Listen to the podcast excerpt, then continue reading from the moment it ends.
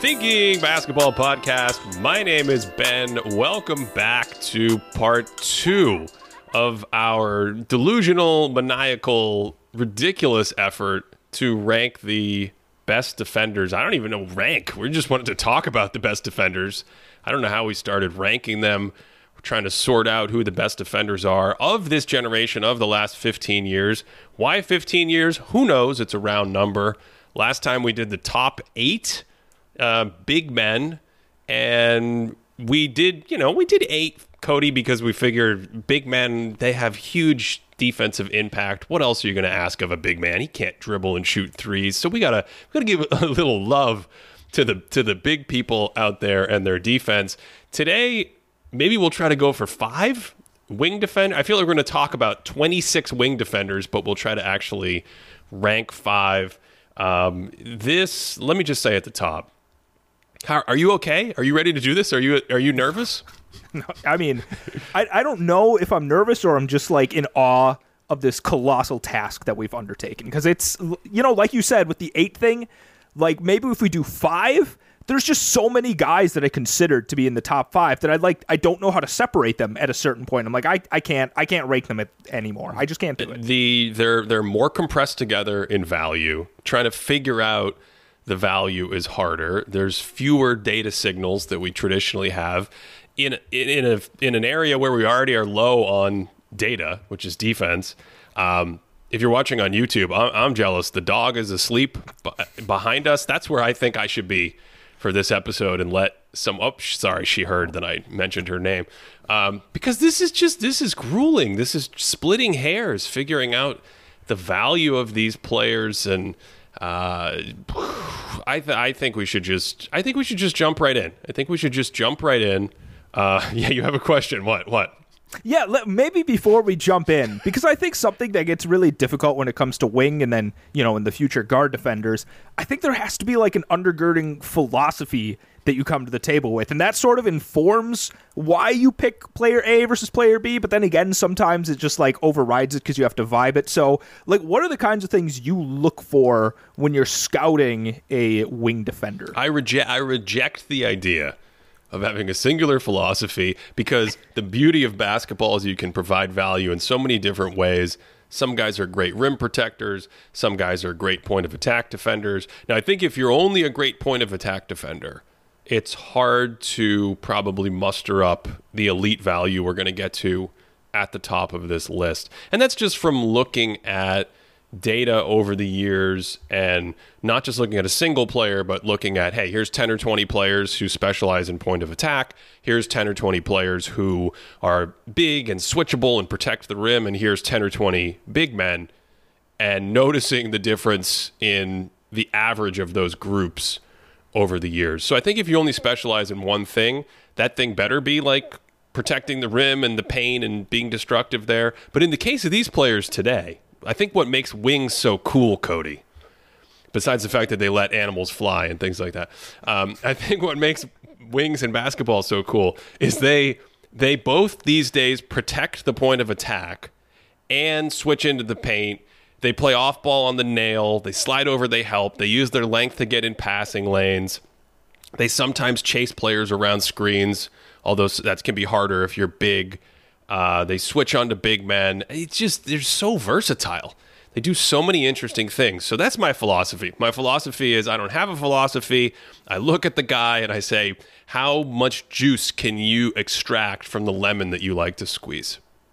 Ooh, I like that. Whereas like the last episode we talked about like the player that's going to be the bedrock of your defense. It's like once you have this guy, you can kind of build around it. And I think this is the next person that's like, all right, where can we start plugging those gaps? And those gaps can be different depending on who that first guy is. And I think what's cool is some of these guys are better at like maybe they switch down and defend smaller and quicker players better. I think most of them skew up, can maybe defend up, can protect the rim a little bit. Uh, but like you said, there's just I think there's more variety of the ways that they play defense than maybe we saw with the big men. Uh, but like you said, the, the the statistical signals make it really difficult. So I, I don't know about you, Ben, but over this last week, I've just been like trying to seek out every clip that I possibly can, fi- trying to find random games from 2015, being like, all right, how many of these clips do I need to see? Is this good enough to see it? What sorts of things am I looking for? It's it's just been a, an adventure, Ben. Well, that's a good. I think it's a good time to state that I want to do this podcast because I haven't spent a year looking at all the defensive specialists from, you know, the Hawks and the Thunder in 2015. These are players that I have notes on, I have impressions of, but they haven't been given the treatment that some of the star players are given, whether it's a greatest peak series, now we're doing offensive legends, um, the player profiles that I'll do during the year, or when we look at a team and we put them under a microscope. So this is, in a way, a preliminary exercise. It's a slightly higher level exercise, but I still wanted to do it, Cody, because I think it's really cool to document this process, uh, both for myself, but also hopefully for the audience, where if I get to come back and do a defensive series in the future, I will have refined thoughts that you can then connect back to what we say here at a slightly higher level. I, I say slightly higher because some of these players uh, I've I've done work on, so I do have uh, the clip repository. I do have the notes. I do have the stats. I do kind of have that internally about their strengths and weaknesses. But some of the other specialists, it's more like, yeah, I had notes on you like seven years ago, but you you haven't been around in like seven years. Uh, I don't remember all your details of your footwork and you know where you're weak off ball. So that's exciting. The other thing in my head these days, especially as it pertains to defense, is we have very limited data and then we get these regular season signals like with plus minus or last time we talked about estimated plus minus EPM from dunks and threes. And I think especially in this group of wing defenders over the last decade EPM probably does a really nice job of capturing like what's going on with your plus minus on your team what's going on with some tracking data how are your opponents that you're matched up with doing? I, I kind of trust that. But it's only regular season man we don't really have it for the playoffs then. So then I'm doing this thing where I'm like trying to look at film and trying to look at some of the playoff plus minus we have and say, okay, does this hold or get even more valuable in a playoff setting against elite opponents? Or is it something that it looks like it works really well in the regular season, but you get to the playoffs and it's like, uh, I don't know. You're maybe maybe you're not quite as valuable against the absolute best wing scorers in the league or whatever whatever your role is. I don't know, Cody. I don't know. We'll see. I think there's also that element of like knowing what kinds of skills actually translate well to the playoffs. So when you see a guy doing this kind of stuff in the regular season, and then you can maybe go into the playoffs and be like, all right, they can still do these basic things that they're very good at. And if they are able to hold that, then their value will hold in the playoffs. Statistically, let me ask you a question because I know you just touched on it. There's a there's a site that's like I know there's different variations of it, but NBA Shot Charts is one of them that has a defensive RAPM number. I said that really slowly because I I tripped over myself for a second. Uh, these sorts of numbers just look at like the interaction between how a team performs with a player on versus off compared to how all their teammates are. It's it's very interesting. You have a video on it from like two years ago on how these stats are constructed. How much stock do you put into those kinds of three year defensive numbers when we're looking at these kinds of guys? For the regular season? Yes. I put a decent amount of stock compared to um, anything else because I don't think we have a ton of stuff. So it gives me a nice high level snapshot, especially if I can see it consistently or if you change teams and I see it. Uh, that's going to get me to pay attention. But what what I'm not super comfortable doing, almost regardless of the source, is saying, here's some regular season multi year plus minus data that's adjusted and looks nice and tidy. And, you know, uh, defensive player of the year guy is number one and five time all defender is number two. It looks good. What I'm not comfortable doing is saying, player one was plus 2.7 and player two is plus 2.3. So player one is definitely better than player two. It's more like, it's more like, giving me the groups to look at. And if I see a large difference, like a consistent point or point and a half, then I may have to like try to explain that away. But I think for this data that we're looking at for wing defenders, if you're within like half a point of someone else, uh, that's pretty neg- negligible to me for the regular season. Because I know for me, like like you just said, I like to look at kind of the groupings. Like, are you consistently in like the top 10 of the league? Right, yeah. Are you kind of in the top 20, top 50, top 100 range? Do you break the top 100? And I feel like if you can do that across a couple of three year samples, then I'm like, all right, we can be reasonably sure that this is picking up on some kind of signal that you're doing something very valuable on defense. Now, I think we've lost everyone talking about stats, Ben. You want to start diving into some of these honorable mentions? Uh, yeah, I wanted to ask you about what you want to do with. I, I mean, I don't know if they're your honorable mentions, but I alluded to it a second ago. Andre Robertson of the Oklahoma City Thunder. It's like a six eight, six nine, um, just can guard all kinds of multiple positions, crazy length, pretty quick for his size. And another guy I'd put in that category from around that same time period. Maybe he was a couple years before in terms of peak. I can't remember right now. What about Thabo Sefolosha? What do you what do you do with players like this? How do you feel about them?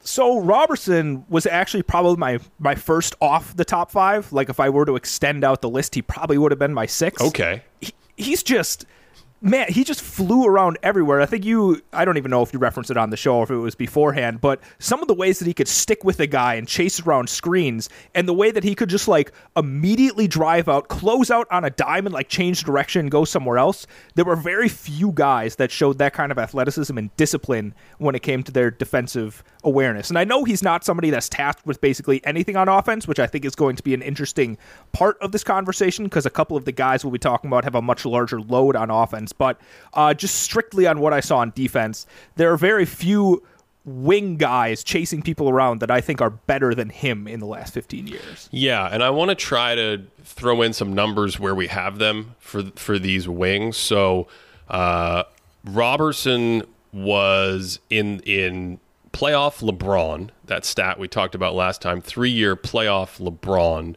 He his peak is plus two point six in that time period 2015 to 2017, which is pretty good amongst this group we're going to talk about. It's right there. But the thing is, Cody only plays like 650 minutes in that stretch, so it's hard to get samples sometimes for these guys from the playoffs. The samples are small anyway, and we got some defensive specialists, and you know he had a harder time staying on the court depending on this series because he was such a specialist and was a weak shooter on the other end. In estimated plus minus, he has the fourth highest peak of this group of wing defenders that that I looked at for this episode at plus 3.2 and from 2015 to 2018 he's always, you know, really good, like plus 2, plus 3, top 10, top 20 in the league, things like that. So the statistical signals are there for him.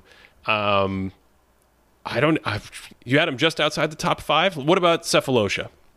I that's actually a guy that I didn't scout as much here. There was just I don't know something didn't pop about him where I didn't have him in this upper group. Did you have him up here with uh, Robertson and other people that would be just outside the top I, five? he was a name to me because he keeps coming up in statistics that are similar. Uh, he he I think he peaked.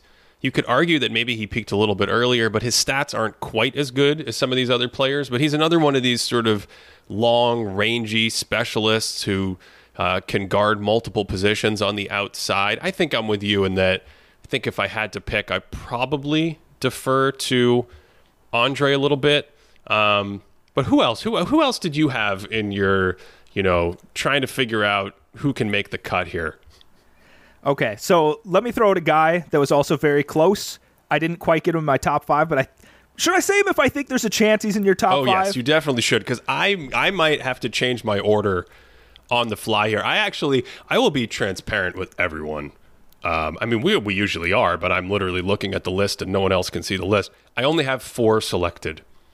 I'm just I have a Ooh. placeholder for the fifth. So we're talking it out. We're talking out who I'm going to put in that number five spot. So I want to know who else you considered here. Last 15 years, best wing defender. Who do you got? so he didn't make my top five, but very close. Andre Iguodala. Oh, yes. Cody Cody read the tea leaves on this one. He figured that I would have him in my top 5. Uh, I do. Oh, you I- have him in your top. I five. do. Yes. So why is he not in your top 5? So this might be a bias of mine, right? I talk about this every other episode. You can get your your your bingo card out, whatever else. Comes down a lot to to rim The protection. rim protection. Yes. And yes. I feel okay. like with Andre Iguodala, is that a lot of the times he's doing a lot of the point of attack stuff. And because of that, I don't necessarily see a lot of the nail defense, the backline defense, and some of those opportunities where he's out there. I'm not seeing him be quite as destructive as some of these other players. He's not quite as big as some of these other guys that he's able to naturally slot over and do some of the work there. I think he has tremendous hands, like in terms of like slap down speed and targeting and stuff like that. He's right up there with anyone and sticking out in in front of guys. But I just think the size and some of the off ball stuff it didn't quite convince me like some of my top five guys. He has the best uh, multi year adjusted plus minus in our database. Uh, that's not the same source. Uh, as as the one you referenced earlier, NBA shot charts from 2014, 2013, 2014, plus minus thinks that's his regular season peak. Um, he also, in estimated plus minus, has the eighth highest number here from 2014. Again, regular season.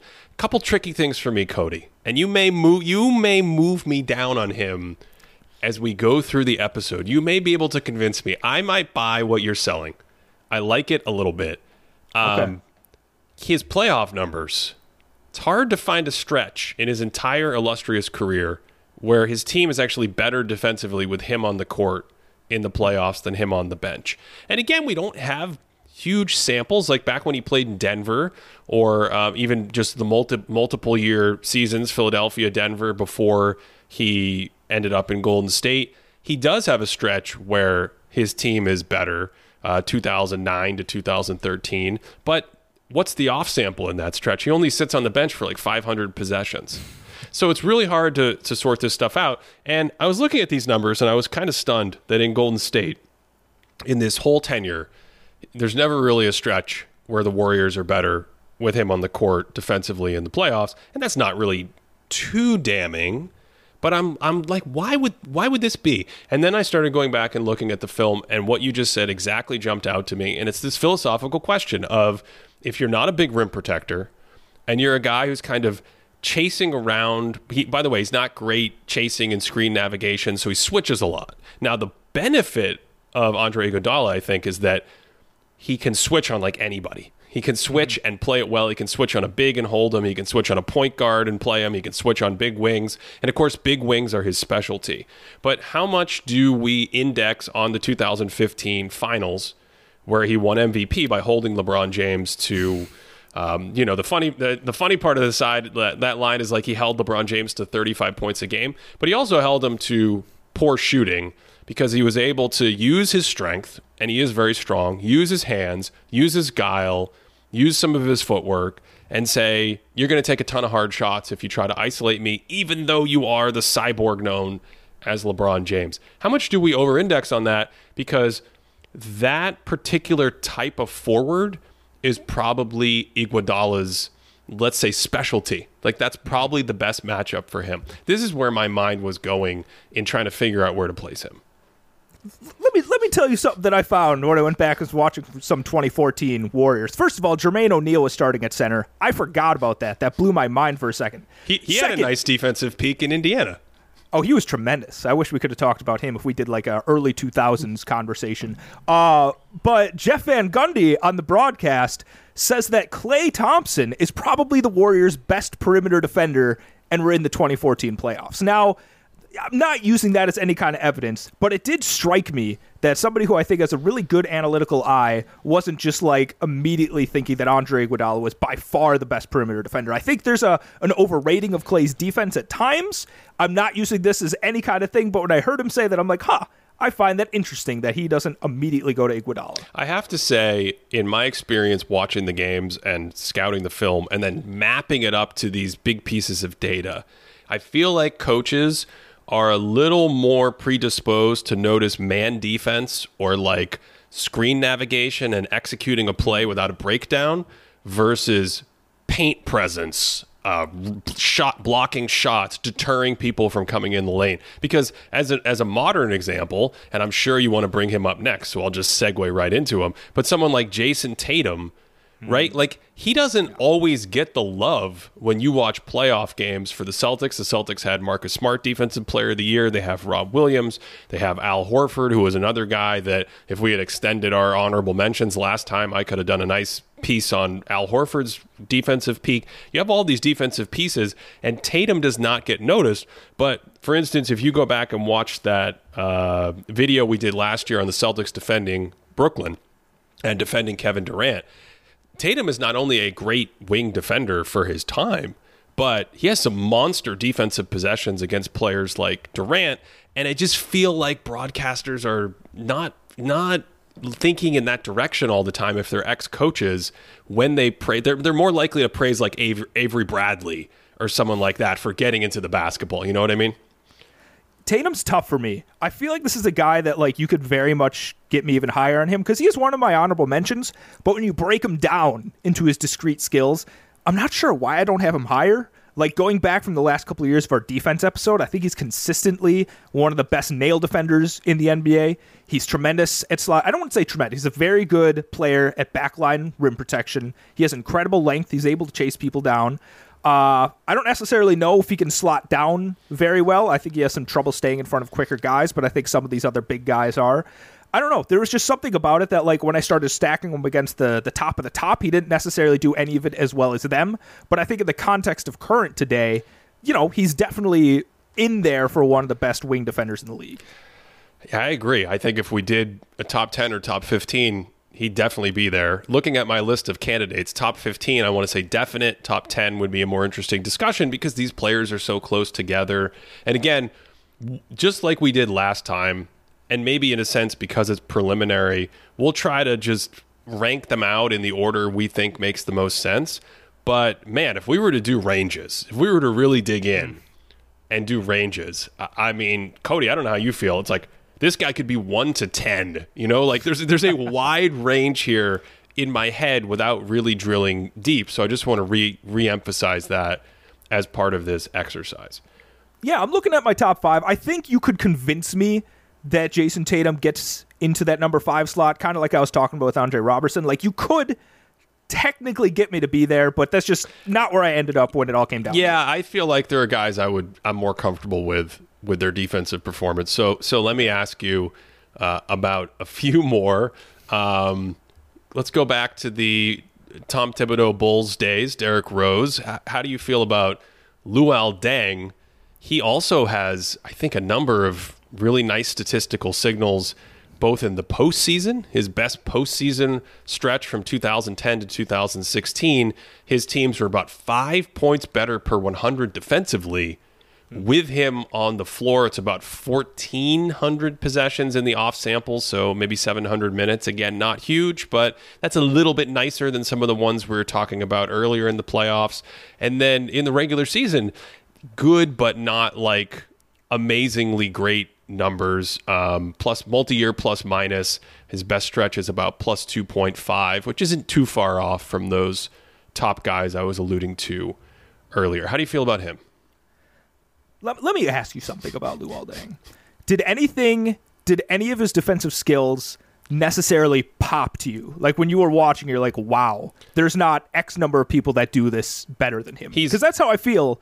Okay, so answer he, Okay, yeah. so he's got a really high motor. I think that's one okay. thing that we should not underestimate. If you compare his skills and his physical makeup to someone like Tatum, Deng's motor is bad. Like Deng, Deng has a ridiculous motor for a six seven six eight wing forward. Screen navigation is really, really good for his size and his motor. I think he communicates well. That sometimes isn't the easiest thing to pick up from the outside without being in the practices, without being on the floor, without having everybody mic'd up. But you can look at mouths and you can look at pointing and you can hear what coaches say. He seemed to have that reputation as a defensive leader and kind of as a sticky leader of that team, holding everyone together. So those are the big things to me communicating, motor, screen navigation. And we shouldn't underestimate his length. I mean, he was a mm-hmm. long uh, guy, and I think that helps in all these areas when you're in passing lanes, when you're switching, when you're at the nail. So I, I think I don't know. I think he's he's got to be in this conversation as someone who could possibly crack this list. But I think you're not quite as sold, right? Yeah, I can't necessarily tell you why. Maybe it's I need to go back and rewatch more of, of uh, early year Dengs. What what years he, are you looking like? Are you looking at 2008? Like No, no, no. No, I think you got to, yeah, I think you got to go 2011, 2012. I think you got to go the heart of those Derrick Rose Bulls years. It feels like, I feel like we should do a live Twitter poll with the audience again. It, this feels like a Cody guy. This feels like a guy that you would like and be high on. I don't know. Yeah, you know what? Maybe let let's let me put like a personal pin on Luol Deng. I'll come back to you. You have homework. at, at- yeah, at another time, and I'll tell you if I if I if I was just wrong about Deng, if I should I should be higher on him. Okay. Give me another candidate that you would like to discuss here who maybe uh maybe could be in your top 5 or I'm I don't know, maybe he is in your top 5. Maybe you've run out of I have th- I have 3 more guys. Yeah, go ahead. There's okay. There's one. I'm not going to get to him yet, but I think there's a guy who statistically people would want us to talk about, but I actually think he's further away than you'd think. Let's go to someone else that I think people would have higher. Uh, ben Simmons is in my honor- honorable mentions. Okay. I I have him tentatively slated to move into the number 5 position. Ooh, oh, Yeah, I just I don't know why. I feel I feel like if you talk about peak defensive ability, going back to like Jayson Tatum as an anchor from this same era, I feel like Simmons is a little higher. I feel like Simmons can be more destructive at the point of attack. Simmons can uh, block shots quite well. He can get in passing lanes incredibly well. He does, you know, between his size and his agility, and and it's weird to think about now because of what's happened in the last couple seasons. But he read the game pretty well. So you have like this versatile Swiss Army knife piece that you could put out there and theoretically play lineups where he's guarding the point guard, he's guarding the power forward. I just feel like there's a little bit more value from that, which means in my head, you know, can I get five guys from this generation who I'd rather have defensively than peak Ben Simmons? I I don't know. I don't know. Okay.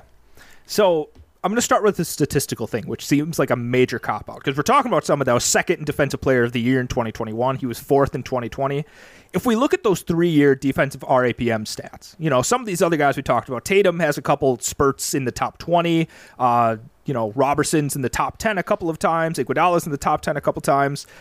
Ben Simmons never is in the top 60 in any of those three year stretches, which was something that kind of concerned me a little bit. Going back and watching some of those playoff runs, especially in like, you know, 2021, I thought his motor was a little softer than I would have liked from somebody at this high level, especially at his size. I thought that he he's a tremendous one-on-one defender. I like the fact that like especially against the Hawks, he's able to just straight up defend Trae Young reasonably well. And I'm like, wow, that's impressive for somebody this size to be on a little on a little uh, you know, jitterbug like Trae Young out there. But other than that, I'm like, you know what? I just don't see him doing some of this other off ball stuff that I feel like I saw more of in the regular season. So I don't know if there's a tampering down in the playoffs. I don't know if I watched a couple of bad games again when I went back to it, but I even remember back in the day I was doing some work on on some of the best defensive players in the year. And I just never, I was never that high on Ben Simmons defensively. I understand that he's very good at it, but top five, top 15 years, last 15 years, I don't know, Ben. I'm not quite convinced. Well, I'm very concerned about the playoff side of it because if you start to uh, sort of clam up on offense and you start to have some of the issues that he had, especially in the Atlanta series with avoiding the free throw line or becoming passive, I don't get the sense that Simmons made up for that on defense. You know, this is an interesting sort of sidebar just throughout the history of basketball and probably applies to other sports. Like if your if your shot is off or if your offense is off, how does that affect your defense? Do you ramp up and become a psycho and you're like I got to make up for it, I got to make plays, or do you kind of hang your head and start to get in your head and now all of a sudden you miss a rotation. Now all of a sudden your motor isn't quite where it needs to be. I do get a little concerned about the defensive side of things. If you think his best defensive years were sort of 2020, 2021, maybe you can throw in 2019. And for perspective, it's a small sample again, but Philadelphia was better when he went to the bench defensively per 100 in those limited minutes in, in the couple years that we just referenced. 2018 to 2021 he goes to the bench for 900 possessions. They're four and a half points better on defense. And frankly they just didn't have a great this isn't like a great playoff defense. They were slightly above average playoff defense uh, when he was on the court. So i do have some reservations about that cody but i will say if you look at regular season He has the sixth highest peak here amongst these players in EPM, plus 3.0 uh, in EPM. Sorry, the fifth highest. I have a player listed twice because he was so good. Uh, so he's it's tough. It's really tough because I think the philosophical idea, which I know something that's something that you like, the idea of Ben Simmons is really this incredibly versatile sort of powerful Swiss Army knife.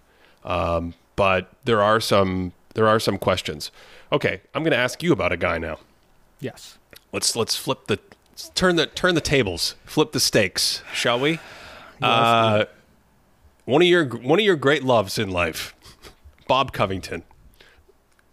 How, how do you Hold. Robert Covington? How do you feel about him? Are you are you saying him for an audible mention? I Cody, I told you I have I have four guys and I have an open. I have to fill this open fifth slot. I don't know. Oh. You know, I'm, I'm looking at Robert Covington here. Um, you know, great weak side guy. Could could be versatile. Switch.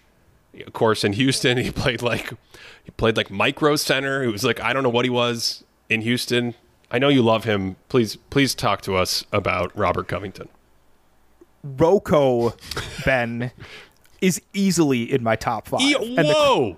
The question was how high am I going to be putting Robert Covington Whoa. in here? I think like 2017, 2018, Robert Covington, like if I were to make like a top 10 favorite players ever to watch, he might be in there. Like this guy's defensive abilities, like his size, I, I think he's a lot bigger than some of these other guys. His his screen navigation, the way he's able to chase people and like contort his body, the way that he's able to shoot gaps, the way I think even Mike De La Rosa made a video about uh, Houston's micro ball, his ability to slot down and play the five. Like this guy is so flexible defensively. There are spurts where he has to defend the other team's best player. He's off ball and just causing havoc everywhere. He's near the rim, providing multiple levels of rim protection. If we look at those three year DRAPM numbers, uh, he has four top 10 stretches, and he peaks at number one in the league during one of those stretches. I mean, you look at it statistically, you look at how the Philadelphia 76ers performed,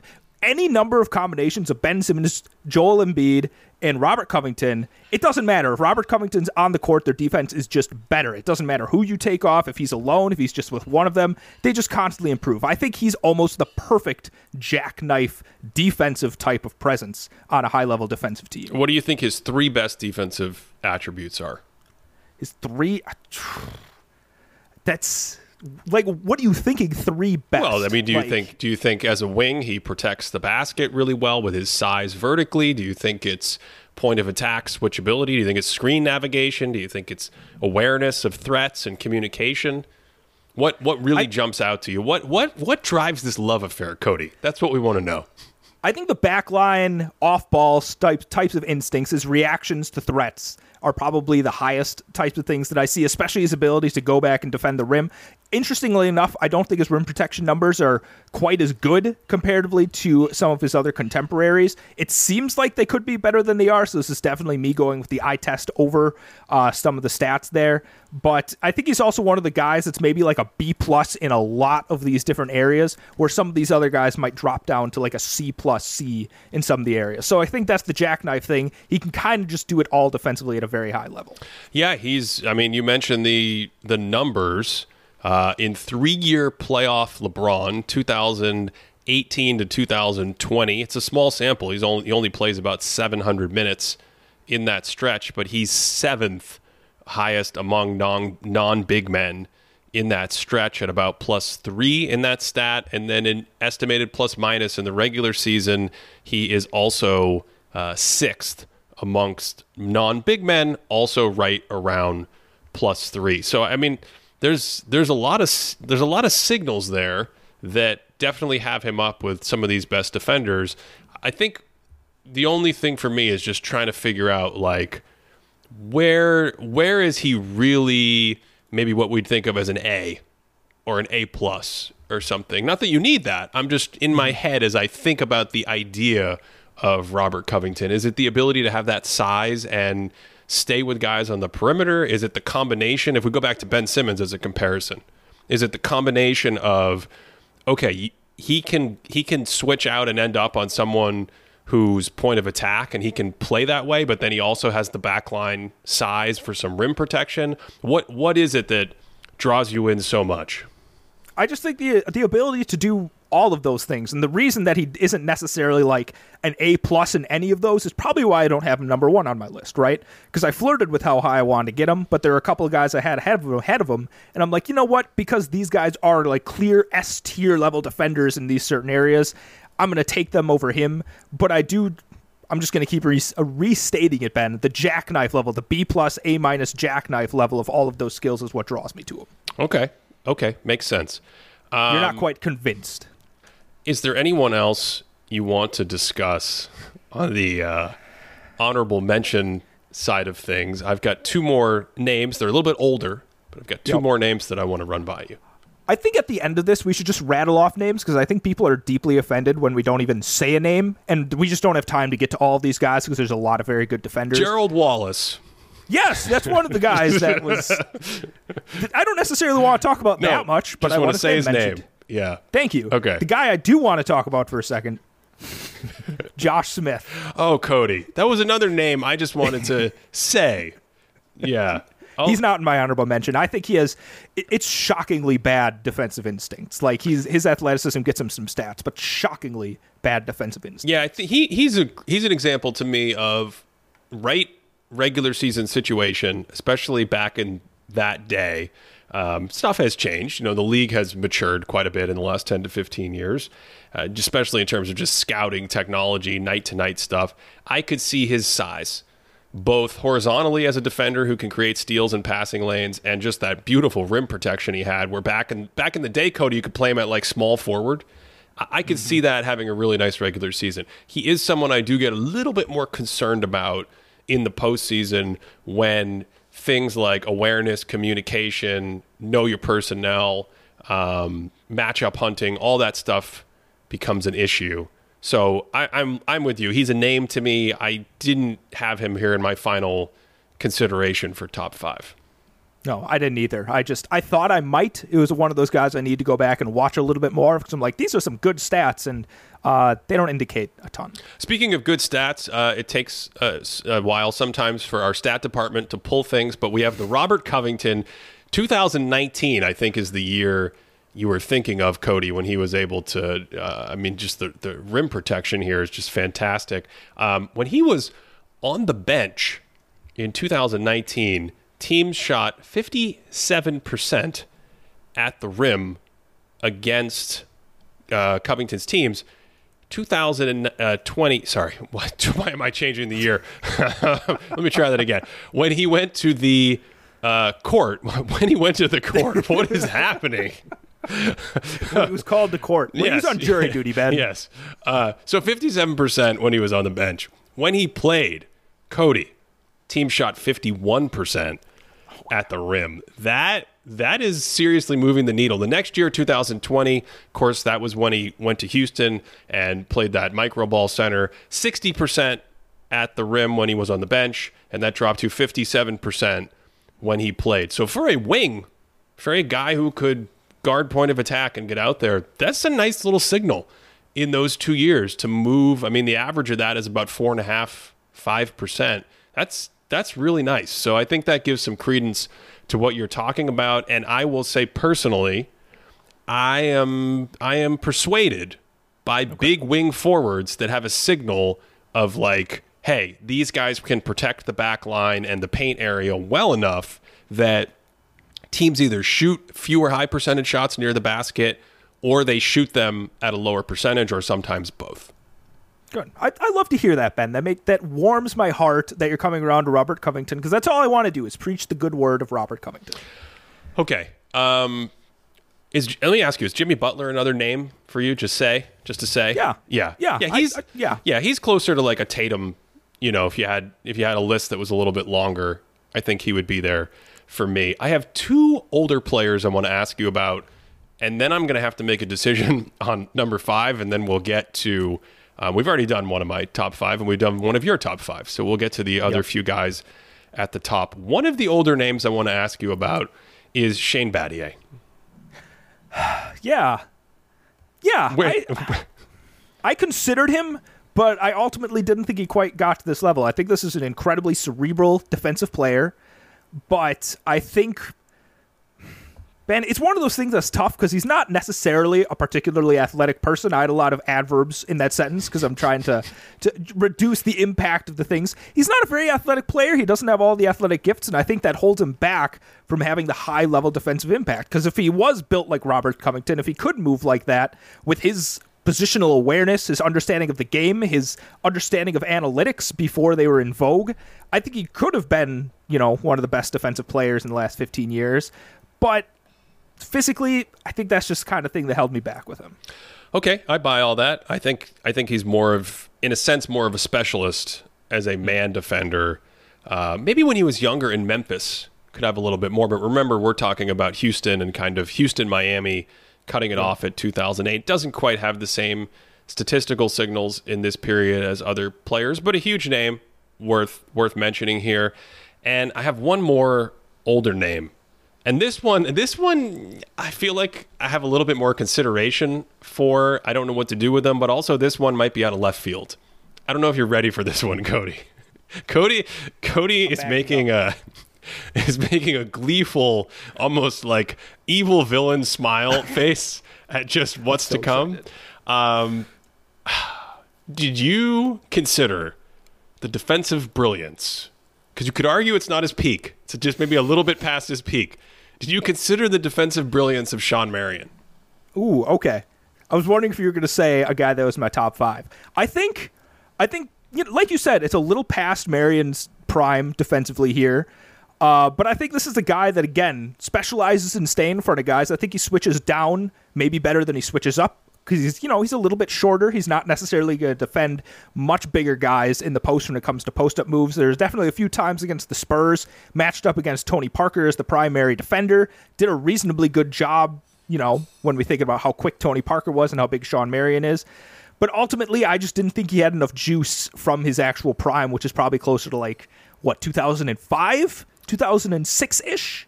Yeah, so that's what I thought. Yeah, about. I mean that's the question. Defensively, if you look at if you look at his adjusted plus minus over multiple years that we talked about earlier, he's seventh among non-big men in terms of peak at plus three, but that comes a little bit earlier. But then you go through some of these playoff numbers, and this one smacks me right in the face. Um, the from 2007 to 2012, and again, I'm cheating. I'm cheating by using 2007, but he gets mm. traded and doesn't play in the playoffs in 2008. Urgh, why? Mm. Why did they do this? Uh, didn't they know we were going to do a podcast 15 years later and we needed to have this data point? Okay, Cody, in those years, one Phoenix year and the Dallas years, his teams are 10 points better per 100 in the playoffs when he's on the court defensively than when he's on the bench. It's only 1,100 possessions of the bench, so it's like 550 minutes, I would guess. But those are really good defenses. That defense that won the championship. You're right.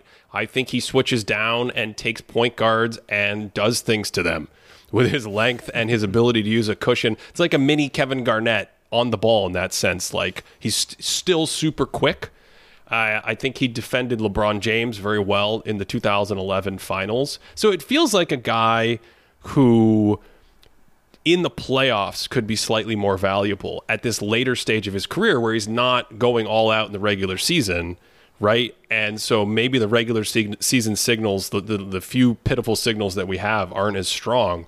But the thing that's compelling to me is I don't know if you can say like 2008, 2009 Shawn Marion is that far off his peak and and should Shawn Marion, if we had like a 20 year list instead, should he be in the top seven or eight defensively with just how quick he was, passing lanes, versatility, some rim protection? I mean, he seems like another Cody Bingo guy where you're hitting, checking a lot of boxes. I, I don't know, but I, ha- I have to, I have to float it out there. I'm also thinking you're making me question myself here, Ben. Excellent. That's what we're here for. Because I, I, I always thought of Shawn Marion because there's I don't think, especially in some of those Phoenix Suns years, that there's necessarily some big defensive signals. And I know we're talking outside of this 2008. We're cheating a little bit, so just relax cheating. Yep. for a second, people. Yep. We're cheating. But there's not huge statistical signals about his defense. But I also don't think he's the type of defensive player that is going to be the singular defensive force. Otherwise, he would have been on a previous episode. He's like the perfect kind of guy if you're trying to build a high level defense. So, like, if we're thinking about, like, all right, we need to go to war with these guys that can match up across, you know, the wide gamut of offensive players that we're going to meet, Shawn Marion's right at the top of a guy you'd want on your roster to just kind of throw out there and be like, all right, you're going to be ready to handle anything. So maybe I'm actually underrating him based on some of that. Maybe I'm underrating the fact that he still does have some of that quickness, some of that versatility. Um, that's what I'm saying. Maybe I'm underrating him, Ben. Okay. I, I feel like there's an extra player somewhere. I have we've done one guy in my top five. I need to Yep. pick I need to put one of these players in my fifth position, and then I have a top three. But I feel like there's an extra player. So would you would you like to float someone out there, maybe who you have number five? I don't know. It just feels feels like you have an extra guy. I, I just want to call out here that we're doing a top five list. And at the 45 minute mark of the podcast, we are now deciding to get into that top five list. Well, to be fair, we we have both we have both put our toe in the top five on our own lists, and there's only a few players left because of the nature of this. So you know, it, it's also it's an excuse for us to talk about all of these guys. So I don't think that the list is necessarily like the big reveal. It's just you know we get to talk about some of these guys, and I still think at the end we're going to need to say a couple of names so that fan bases uh, that might be north of us don't come like charging down to attack us. Should I give you my number five, Ben? yes, please, I would love to. I'm afraid that you haven't mentioned him, and I'm afraid you're going to be like, you're insane. This is the worst pick. I, He's outside of his peak, Ben. hold on. I have everybody. I have everybody mentioned that I have like 17 players mentioned. Who is this? I feel like I've- I feel like I know who you're going to say. In yeah. my number five, I have Andrei Kirilenko. Yeah, but do we really? But what are we just doing? 2008? That's it? Yes. Okay. Yes. Okay. And we really think that 2008 Andrei Kirilenko had the same I'm going to I'm going to call it helicoptering effect on the basketball floor than he had in like 2004, 2005. No, No, not at all. And if he did, he'd be like number two on my list. No, okay. So I just Or feel number like one. I just feel like there's a bigger there's a bigger drop off there between peak Andrei Kirilenko and and 2008. But go ahead, sell me. Maybe maybe maybe he was much better that season than I'm remembering. So here's a guy that basically plays out of position for his entire peak, right? He's playing at the three. He clearly should have been the four. He has the size for it. I think it's the fact that he lacked some strength. You can go back. There's plenty of times Lamar Odom's just backing him down, shoving him into the basket, finishing up with some layup, layups and things like that. But when it comes to like, especially like 2004, we're talking about one of the high motor guys like ever. I think he's extremely athletic. He's very fast going straight down the court. And I think he does lose some of that before 2008, but this is still a very willing guy that's like, there's the ball. I'm going to go attack it. Some of his weak side defense is incredible. His length allows him to get up to the top of the square really quickly. So all of a sudden he just materializes and he can block some shots. There are multiple times in the 2008 run, which I think they the Jazz get knocked out in the con- the, the semifinals. He's guarding Kobe Bryant for stretches you know, against the Lakers. He's guarding Tracy McGrady for stretches against the Rockets. His his lineup that he's next to that he's starting with includes Carlos Boozer, Mehmet Okur, uh, Deron Williams, none of whom are very strong defensive players. He does have Ronnie Brewer next to him, who's very strong defensively, but this is a guy that has to do a lot, especially when you see guys like Paul Millsap coming off the bench who's bringing some of that defensive juice. You just go back and watch, and I'm like, this is a guy that can cover so much ground.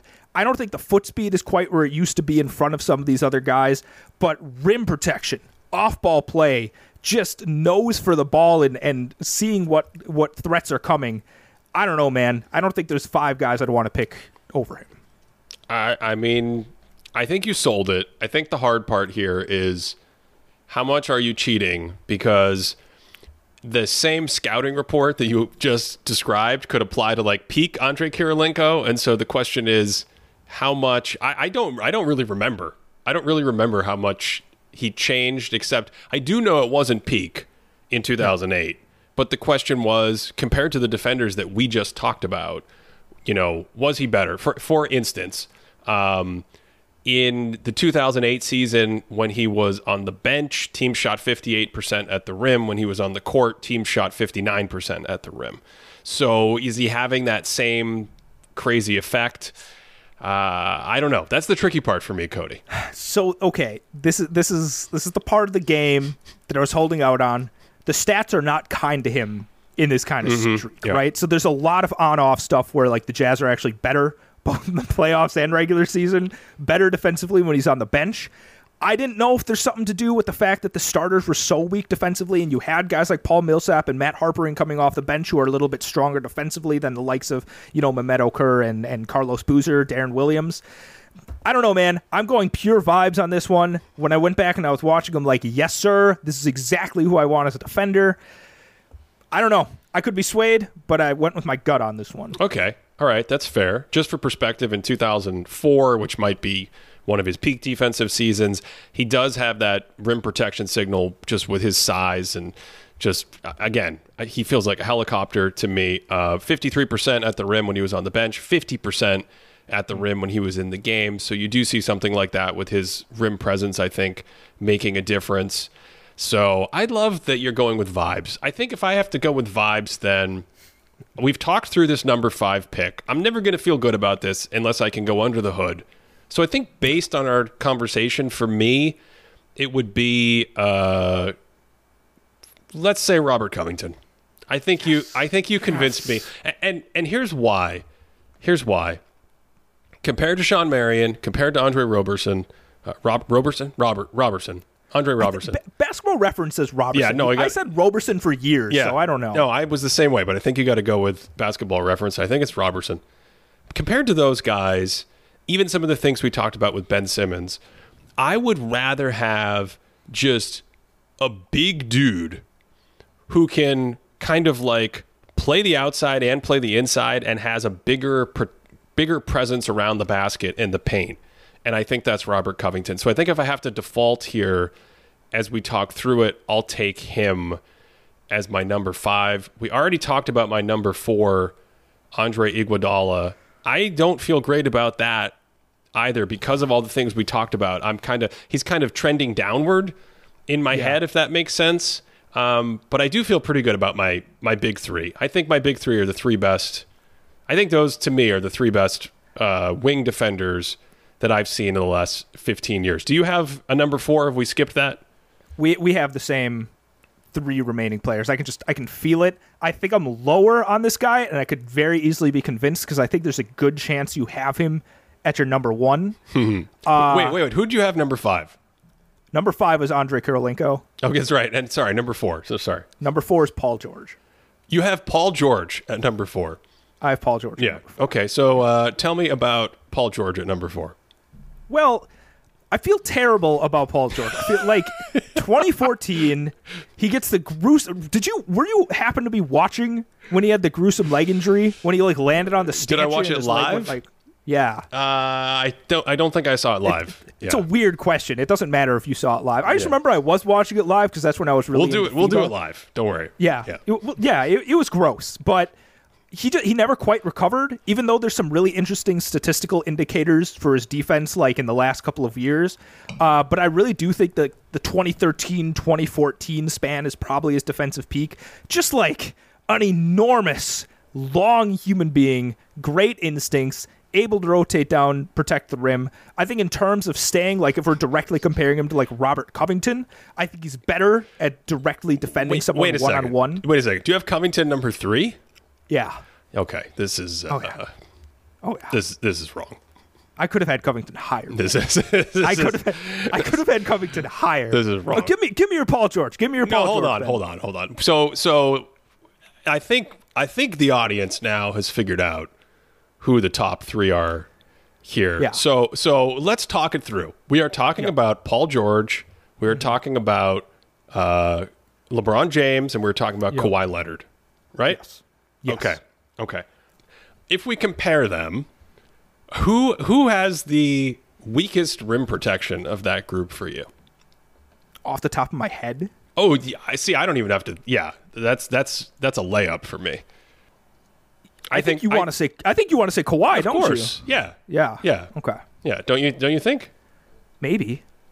I feel like he is he is not the same vertical shot blocker as the other two. But the other thing that's interesting is Kawhi's uh, maybe even weakness is that like awareness, threat detection, peeling off into the paint, picking up a guy and tagging because he's so focused on his own man. I think if Kawhi, I think Mo Dakhil once said this. Um, of course, former former film coordinator who has uh, you know had firsthand experience with these guys.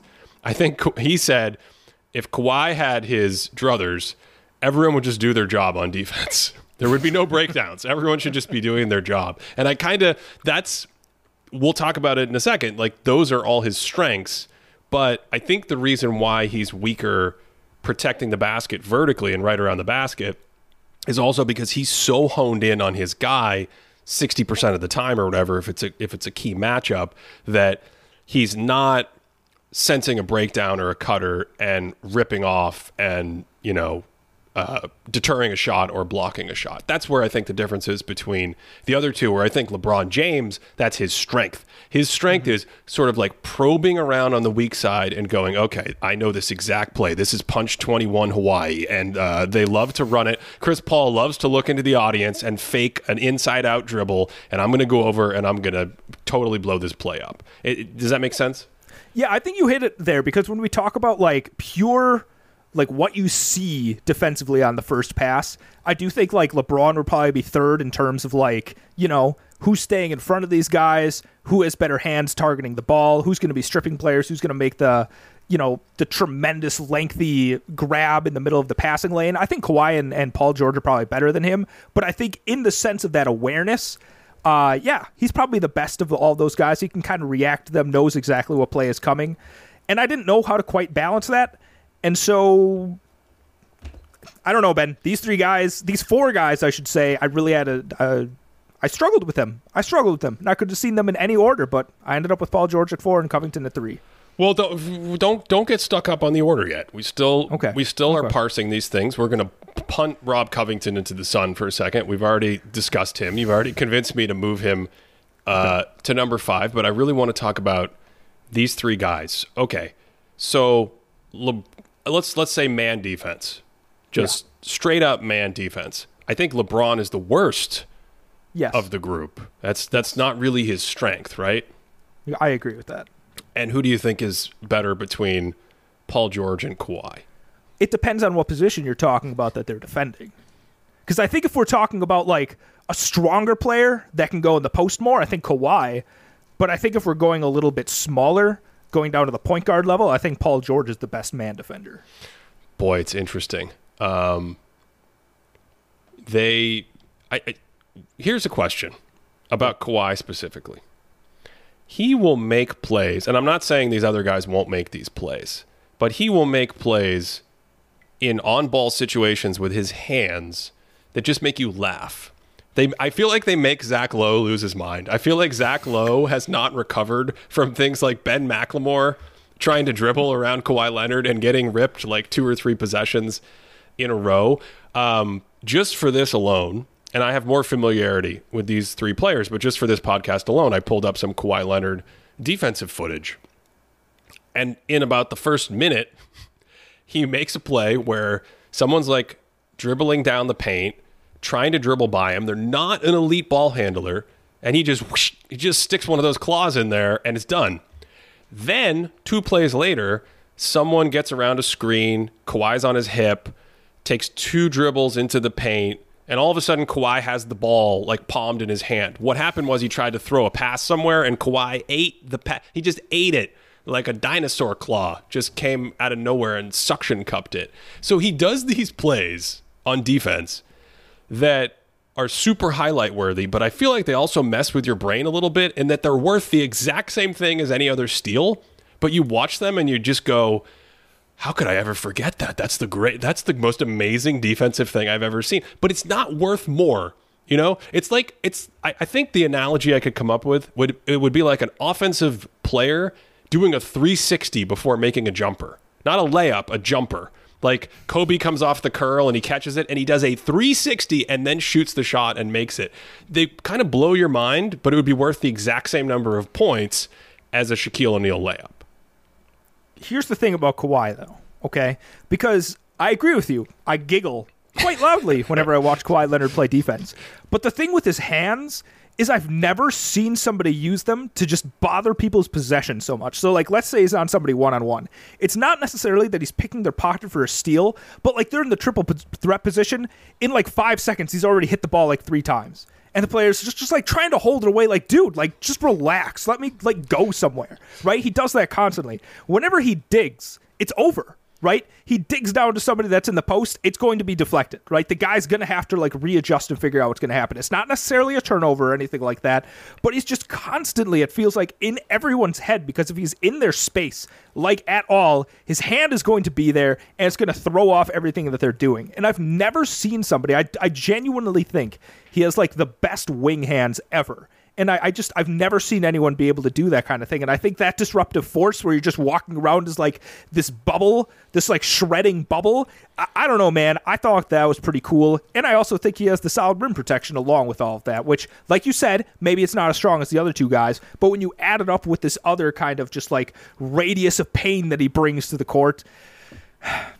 I, I, think it's pretty valuable. I, I agree with the hands. I think his hands are unreal. I think he has some of the best hands, if not the most destructive hands for a wing defender that we've ever seen. Um, pretty good quick feet when he's younger. By the way, for me, like we're talking talking 2014 circa mm. Kawhi Leonard. Uh, that that is the uh, creme de la creme pinnacle of defense for him at the nail, like you said, being able to slide over and disrupt. Um, he's pretty good around screens for his size. Probably like what six six barefoot. So they can all switch out onto point guards, all these guys. But I think Kawhi is really good in that department. The the trade off, of course, is I think he can get a little tunnel vision, as I alluded to earlier. I think he under communicates. I think he can be a little quiet out there because Kawhi he, quiet. Quiet, yes. Yeah. Yes. Kawhi doesn't communicate? That, no, yes. we can't be talking. Quiet. Um, yeah. So it's it's like he's going to chase somebody instead of calling for an early switch or something like that. Yeah, I think you have to balance all that. I think you have to balance okay. all that. And I think I think all three of these guys because they're bigger and LeBron and Paul George are even bigger. LeBron and Paul George are kind of humongous. Yeah. um, they're probably like at least an inch, maybe two inches bigger than Kawhi. And of course, LeBron, especially during the Miami years, you know, we're talking about additional weight. So they're all vulnerable to change of direction, but all great switchable defenders. Um, Le- George feels more like Kawhi in a sense as a as an archetype because George, as you said, they could just put him on like anybody. They're like, hey, oh, we're gonna play a point guard. Why don't you go chase him around? Like Derrick Rose. Like, go destroy Derrick Rose. And to me, 2013, that's peak Paul George. Hmm. So this is not PG 13, ladies and gentlemen. This is PG 24.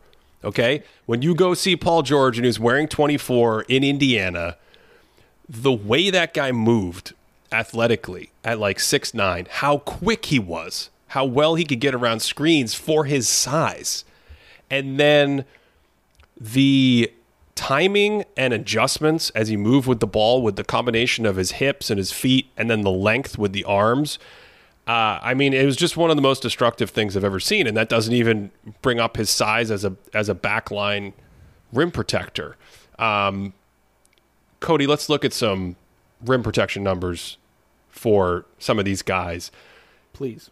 2013 and 2014, when George was on the bench, team shot about 51% at the rim. When he was on the floor, they shot 48%. So it's similar to what we've seen earlier from this quote unquote small forward, wing defender, really nice, consistent signal over multiple seasons where you're 3% worse at the basket.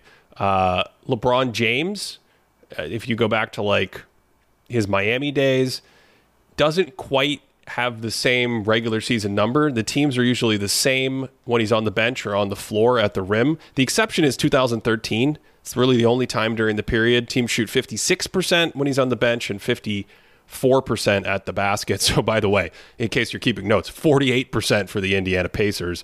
Um, that was such a fun crazy Pacers group with Roy Hibbert, who we talked about last time, and uh, George Hill and David West and Lance Stephenson and all those guys. So George to me brings the best of a lot of these worlds together. LeBron is uniquely different, and I think we see it in the playoffs where he like knows everything that's going on most of the time. He knows your plays, he knows what you're running, and he's almost more of a that that Kevin Garnett, Draymond Green middle linebacker on the back line. And I think that's the reason why later in his career in Los Angeles, in the 2020 title run, even though he was older and he couldn't move as well and his agility is diminished, having that role where he can play on the back line and just call out everything that's happening, know where to go, rotate early, that to me provides a ton of value. So, but all of these players in their own right have this like hybridization between the things we talked about last time with a big and the things we talked about with traditional perimeter defenders. I think that's why they're at the top. But if I had to scale it, I would say like Kawhi is more of the perimeter defender strength, LeBron is more of the big man strength, and Paul George is maybe in between. I think the other thing that LeBron brings to the table beyond just like the the mapping of it all is that he can I think he's quicker. He's more just like twitchy, I should say, as an athlete. Like Paul George, we know is an incredible leaper. He threw down like a 360 windmill in a game. Incredible dunk contest performances. He has the the poster. It, does he posterize Birdman or Bosh? I think it's Bosh. He's a, a poster on Bosh during the playoffs, right? If I'm not mistaken. I, I can't. I, I know the dunk you're talking about. I I can't yeah, remember. I thought it was on incredible. LeBron. It, I don't. Th- I think he blows by. He goes he by, by LeBron. Yeah. Okay. He blows by yeah. LeBron. This is great radio when everyone else knows the play except us. I think I think more people than not know it. They're like, ah, that was a great play, that Paul George. But anyway, LeBron, like he can make a play over on this side of the court and it swings around. And i think of these three guys he's the one that can most clearly or closely like teleport to the other end. Like his recovery speed is just incredible. Of course we haven't even mentioned the chase down blocks which you know i don't know how valuable we can talk about this being but we're taking a virtually like 99% shot and turning it into 0% with the way that he was able to target in some of those. I think that was probably earlier like maybe 2009ish when he was better at the chase downs. He was still incredible during his miami days. I don't know, man. Uh, this is tough. This is tough, and I think ultimately, like everything that you were saying, maybe you're right. Maybe I'm undervaluing like the fact that Kawhi is not as good of a communicator as LeBron, or uh, isn't able to like get through screens or whatever else as Paul George. I do think you talk about the size thing. I think Kawhi is probably longer than either of these two. I think his his actual arm span, along with his hand size, just makes it so he seems a little bit bigger that way. So I don't necessarily know if that's a huge point in their favor. I don't know. He, don't know. Really? He has the biggest wingspan of this group? You don't think so? I never thought about it. I, it's it's over seven feet, right? So you're maybe, I bet you, you might I bet be you right. it's a couple inches more than, than yeah. either of them. Yeah, because I think LeBron is is seven feet ish, or maybe a little bit over seven feet, and I think Kawhi is probably even longer. I, I didn't I didn't think about that. That's a good point. Um, if we look at stats, Cody, some of the stats we talked about, just the the pure adjusted plus minus Paul George is the best of this group. He's the fourth highest non big in our database on thinkingbasketball.net, which is available for uh, Patreon subscribers, patreon.com slash thinkingbasketball.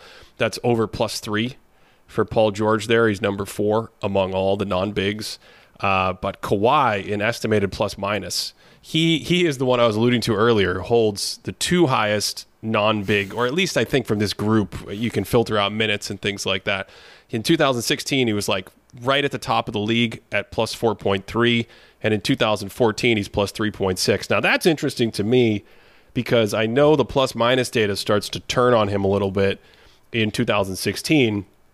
And yet, that's the year that that stat likes the best, where top to bottom, to me, there's no question that I'd rather have the younger 2014 defensive focused Kawhi Leonard than the, the 2016 version that was playing more offense. Um, and then the playoffs. The last thing we've talked about is trying to make some sense of some of this multi year playoff on off data. Kawhi Leonard from 2013 to 2017, these Spurs were three points per 100 better defensively when he was on the floor, and they were a good defense. They were they were a good defense. They were about minus six relative to their opponents. So that's that's a very good playoff defense with Kawhi. LeBron from 2012 to 2017, a little bit of a longer sample, so we lose the peak Miami years, but we get some of those swarming, vertical shot blocking Cleveland years when you know, they won the title in 2016. His teams were four points better per 100. Um, again, weaker defenses. And then Paul George. Cody, I hope you're sitting down. Paul George from 2011 to 2016, his teams were nine points better. The Pacers were nine points better per 100 when he played in the defense, uh, when he played in the playoffs versus when he sat, and they had about the same quality as the Kawhi Leonard Spurs defensively. So, uh, how to order them? I don't. I don't really think you can go wrong in any order. That's my big takeaway. But I, I can I can make a case. I can make a case for how to order them. Okay, G- give me give me your. Order. Oh, I thought you would. I maybe I thought you would fall on the sword first. Oh, I, okay. I'll, I'll fall on the sword first. Uh, I'm starting to think maybe Covington should be number one on my list. okay, fine. Here, here's what I have: number five, Kirilenko; number four, Paul George; number You're- three, Covington. You're sticking with Paul George four. I haven't moved you at all on Paul George. not with Robert Covington. You're lucky I'm not moving him. I'm up going to right now. send you. I'm going to send you a Paul George package. It's going to be a care package of PG24, a compendium of his best clips. I'm going to send that your way. I'm just going to send you a statue of Robert Covington. That's it, like a miniature statue that you can put in the background there for everyone to watch. Number two, I got LeBron. Number one, I put Kawhi Leonard. Okay, so we agree on almost everything because I have Kawhi Leonard over LeBron James as well.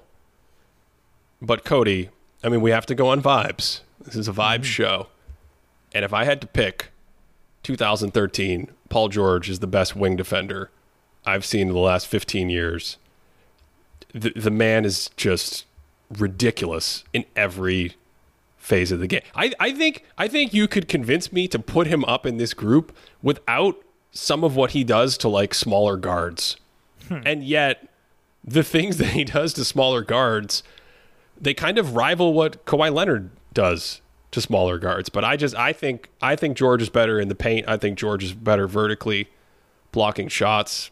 I don't know. I don't think you can go wrong with any of these guys. I think these to me are the three best uh, perimeter defenders I've seen. And this is nice that that we disagree because um, you know you have you have your old friend Bob Covington in there, and it's okay. It's only a matter of time before I inundate you with uh, PG twenty four clips.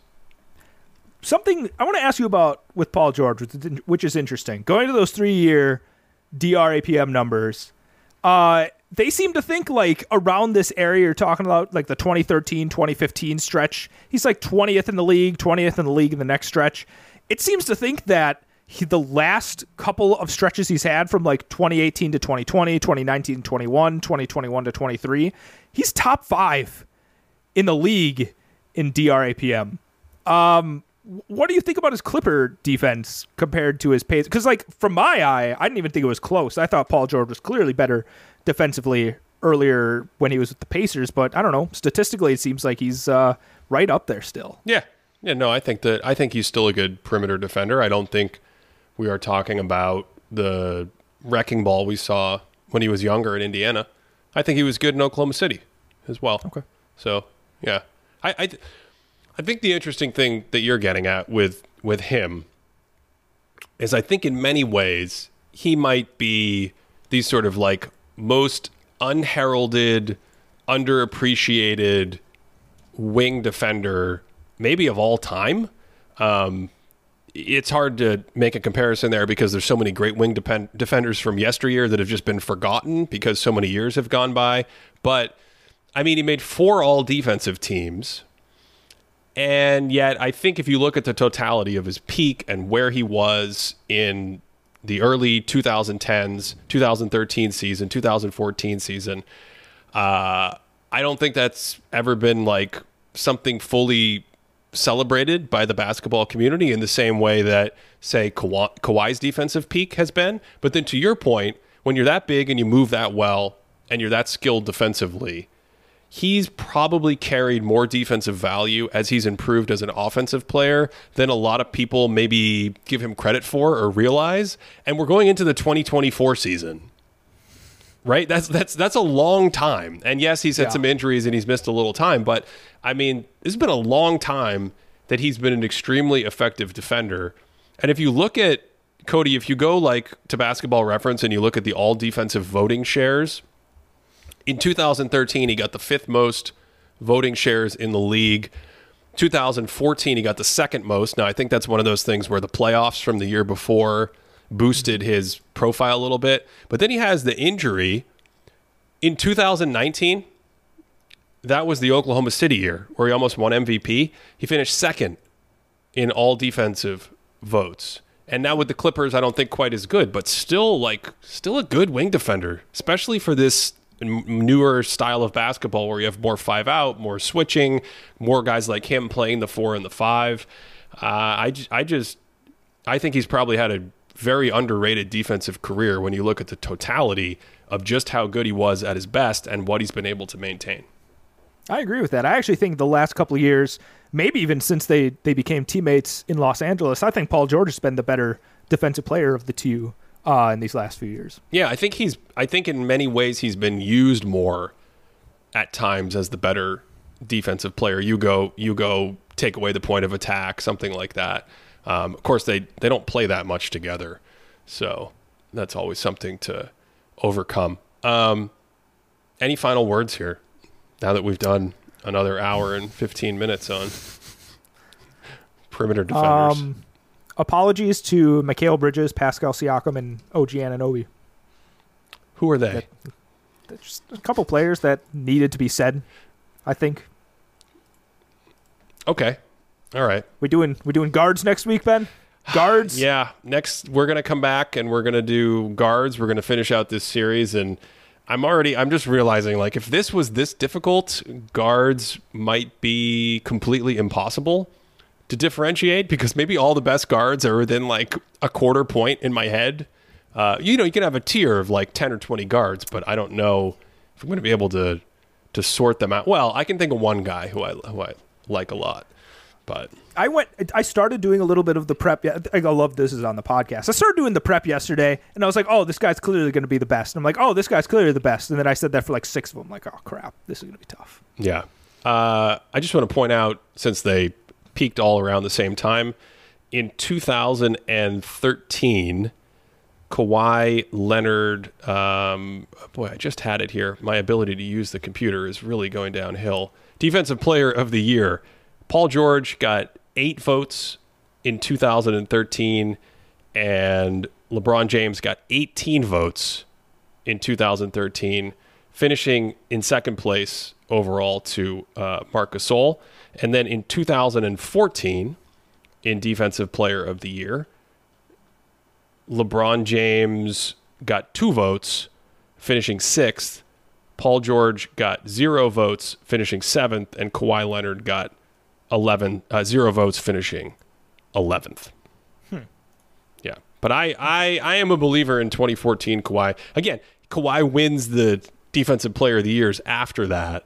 But I think the playoffs are the thing that kick it up in people's minds um, and get them voting for them the next year.